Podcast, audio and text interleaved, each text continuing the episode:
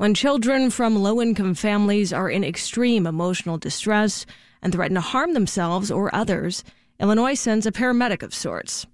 It's through a state program called SASS, and it can be a godsend, especially as the mental health crisis for children reached critical levels during the pandemic. But a WBEZ investigation shows this safety net has far too many holes. And the first of three stories this week, WBEZ's Sarah Karp brings us to the front lines of this crisis.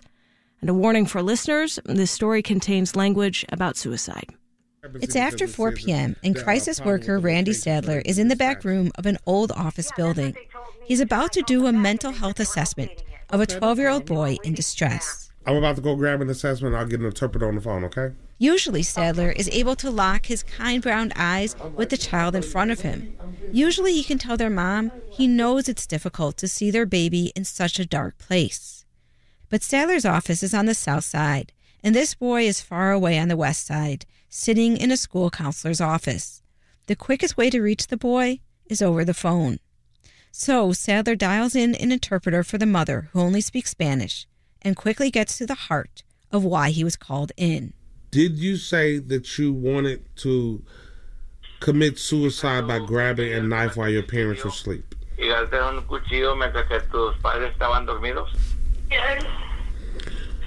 In his small, high pitched voice, he says yes.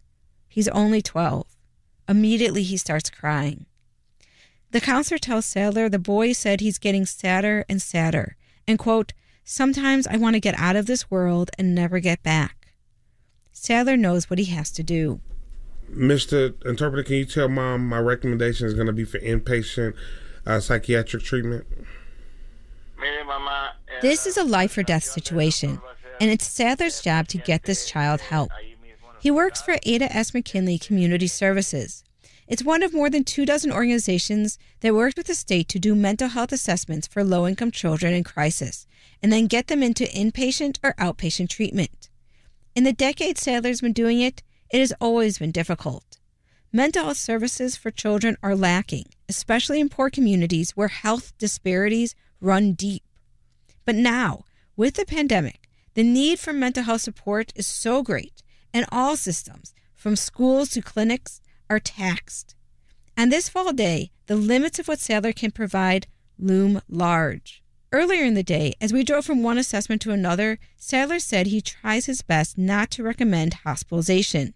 It's tough on a family, and beds are scarce. So even when it gets there, I'm sending these people out of their neighborhoods into total foreign areas because it just doesn't exist. This is a factor with the 12 year old in the West Side School. When the mother hears her son may have to go to a hospital far away and he could be there for as long as 14 days, she gets scared. She says no, she doesn't want him to go.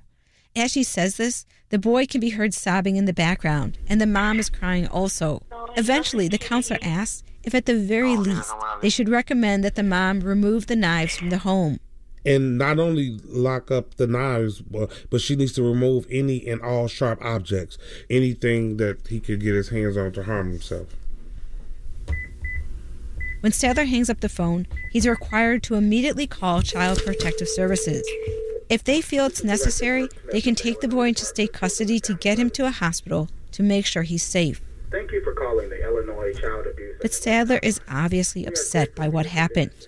Yet he can't linger on that case. His phone buzzes all day long with assessments that must be done.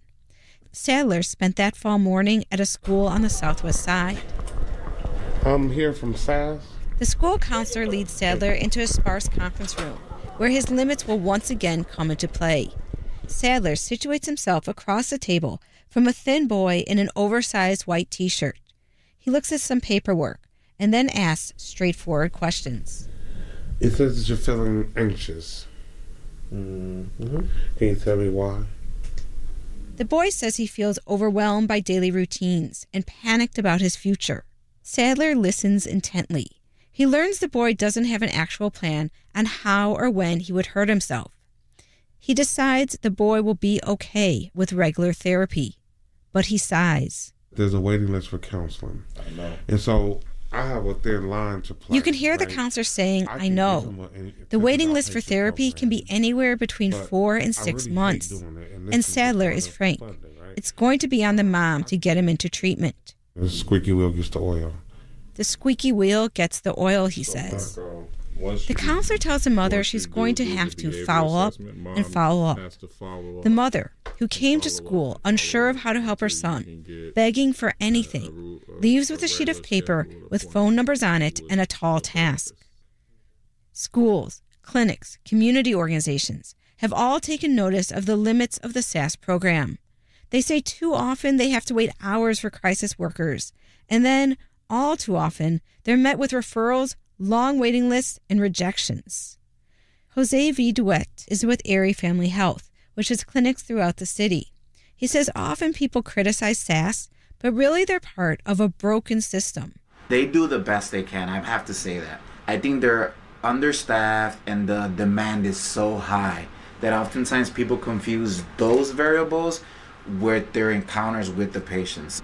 Sadler imagines all day how things could be different. He has a long list. Among them, Like it would be beautiful to be able to.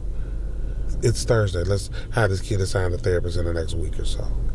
the state knows things are not good and launched a program that's supposed to increase intensive mental health services for children in Illinois. Yet, at the moment anyway, Sadler sums it up like this. The resources just aren't there. But it's what we live in, and so we deal with that. Sarah Karp, WBEZ News.